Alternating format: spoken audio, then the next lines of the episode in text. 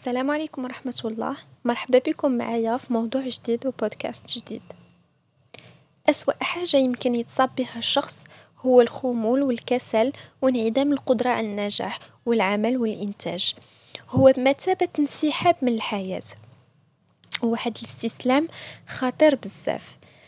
الشخص اللي تيكون مصاب بنوبة الخمول والكسل كتبان عليه مظاهر كثيرة، تتولي عنده تغيرات غريبة في المزاج ديالو، انخفاض اليقظة والقدرة على التفكير. هاد الشخص ما تيبقى قادر يدير حتى شي حاجة تنفعه او لا تنفع الناس اللي معاه، وتيكون ديما عيان، ما غير يبقى ناعس ولا متكي نهار كامل بلا ما يزاول حتى شي نشاط. وهادشي تيجي موراه عدة اسباب، من بينها الضغوطات النفسية وكثرة التفكير السلبي. الشخص تينهمك بكثرة التفكير اللي ما تيتوقفش واللي تيكون سلبي 100%. هادشي اللي تيولد لينا الكآبة الشديدة واللي تزيد تضخم عندنا هاد الكسل. وكذلك ما بالأسباب الحزن الشديد. كيكون الشخص تعرض لشي واقع اللي تسبب ليه في الحزن الشديد، كفقدان بعض الأشياء الثمينة أو المهمة عندنا، أو فقدان بعض الأشخاص. هادشي اللي تيجينا صعيب بزاف وتيأثر على النفسية ديالنا وتندخلو في حزن شديد، وما تنبقاو لا نقدروا نزاولو نشاطاتنا العادية ولا نخدمو لا نديرو حتى شي حاجة مهمة. يعني صافي ما تبقاش لينا داك الخاطر كيف كنقولوا.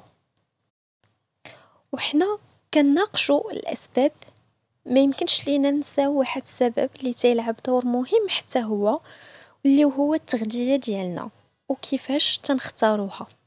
الاكلات السريعه او الاكل الغير صحي حتى هو كيلعب دور كبير، تينقص عندنا المخزون ديال الفيتامينات، تينقص عندنا الحديد، وتنوليو نشعروا بهذاك الخمول والعيا، والجسم ديالنا كيكون منهام ما يقدر يدير حتى شي حاجه.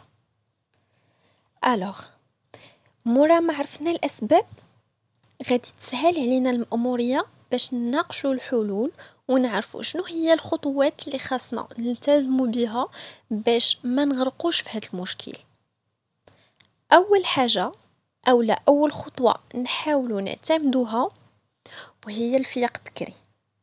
غادي تقول لي راه ماشي سهل عليا نفيق بكري، غادي نقول لك اول خطوه دير قد المنبه ديالك، اولا شوف انت على حسب الطريقه ديالك كيفاش تفيق، وإن فوا تسمعو وتحل عينيك ما ترجعش تسدهم. قول في عقلك اليوم مواعد راسي انفيق بكري، تحرك ونوض ديريكتومون بلا ما تفكر كثر وبلا ما تشوف الساعه اولا تشوف وتبقى مشغول مع التليفون ديالك، وتوجه ديريكتومون النافذه ديالك وحاول تفتحها. التهويه ديال البيت اولا المنزل حاجه مهمه، نحاولوا نحافظوا على المنزل ديالنا يكون ديما مرتب، حيت هذيك الكركبه وانعدام التهويه تتخزن لينا واحد الطاقه سلبيه خطيره، كتنعكس علينا وتتخزن عندنا وتتعطينا غير الحوايج والعادات السيئه. ثاني حاجه نحاولوا نحتفظوا بروتين الاستحمام كل صباح ونعتمدوه في يومنا، بحيث كيتعتبر الدوش الخفيف في بداية كل يوم هو الطريق الأمثل للحصول على بعض النشاط والحيوية والانتعاش، كيخلص الجسم من التشنجات وأوجاع ديال العضلات وكذلك أوجاع ديال التوتر، وكينشط لنا الدورة الدموية، وهكذا كنجددوا الطاقة ديالنا ديال كل نهار. ثالث حاجة هي الحركة والمشي، نخصو وقيت صغير في النهار ديالنا اللي نكونوا سالينا الخدمة، سواء غادي نكونوا كنمارسوا شي رياضة اللي حنا كتعجبنا او لا نقتصروا غير على المشي. الصراحة من الحوايج الرائعة هي المشي. شخصيا كيعجبني نتمشى في الوقيته اللي كتكون تتبان ليا الشمس تتغرب وفي دي زوندغوا اللي تيكونوا كالم او حتى في الشروق ديال الشمس تيكون واحد الاحساس جميل جدا. نتمنى ما نضيعوش عليكم هاد الفرصه وهاد المتعه، جربوها، خرجوا تمشاو مع شي صديق اولا شريك في الحياه، هضروا، فضفضوا، ضحكوا. هادي راها جلسه نفسانيه بامتياز. ولا ما ساعدتكمش الظروف تكونوا مع شي شخص اخر، تمشاو بوحديتكم، استمعوا لشي حاجه تعجبكم، سواء تكون موسيقى اولا خطابات مشجعه ولا هاد الانواع من لي بودكاست. فريمون غادي تحسوا واحد الاحساس اللي خطير، وغادي نترجعوا وانتوما مشحونين بطاقه ايجابيه عظيمه. الخطوه الرابعه هي التقليل من استهلاك الاخبار السيئه. تخيلوا معايا الا كنا نهار كامل وحنايا حاضين غير المشاكل في مواقع التواصل الاجتماعي او القنوات الاخباريه، هادشي ما غادي يكون لينا غير واحد الكومه من المشاعر السلبيه اللي غادي تحول الحقد وافكار سلبيه غادي تستولي لينا على العقل ديالنا اللي حنا فغينا عليها.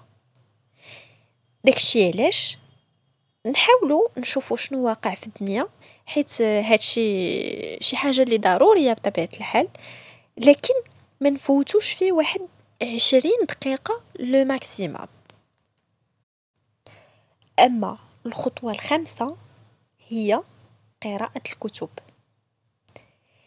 كاين اللي ما عندوش هاد الهوايه، وبالاخص في الاونه الاخيره الناس تخلاو على القراءه ديال الكتب.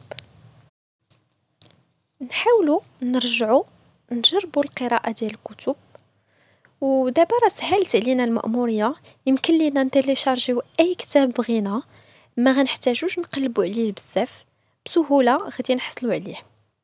الوغ نقراوه شويه بشويه، هادشي غادي يعاوننا بزاف في التنميه الذاتيه ديالنا. اما بالنسبه لاخر خطوه وهي نحاولوا نختاروا التغذيه ديالنا بعنايه فائقه، نبتعدوا لو ماكسيموم على الوجبات السريعه واللي ممكن تسبب لنا غير مشاكل صحيه، نلتزموا بواحد النظام غذائي جيد، ننميو المناعه ديالنا، نحاولوا نعاونوا مره مره بمكملات غذائيه اللي صحيه، حتى هي كتعاوننا باش ندوزو نهارنا بكل حيويه ونشاط.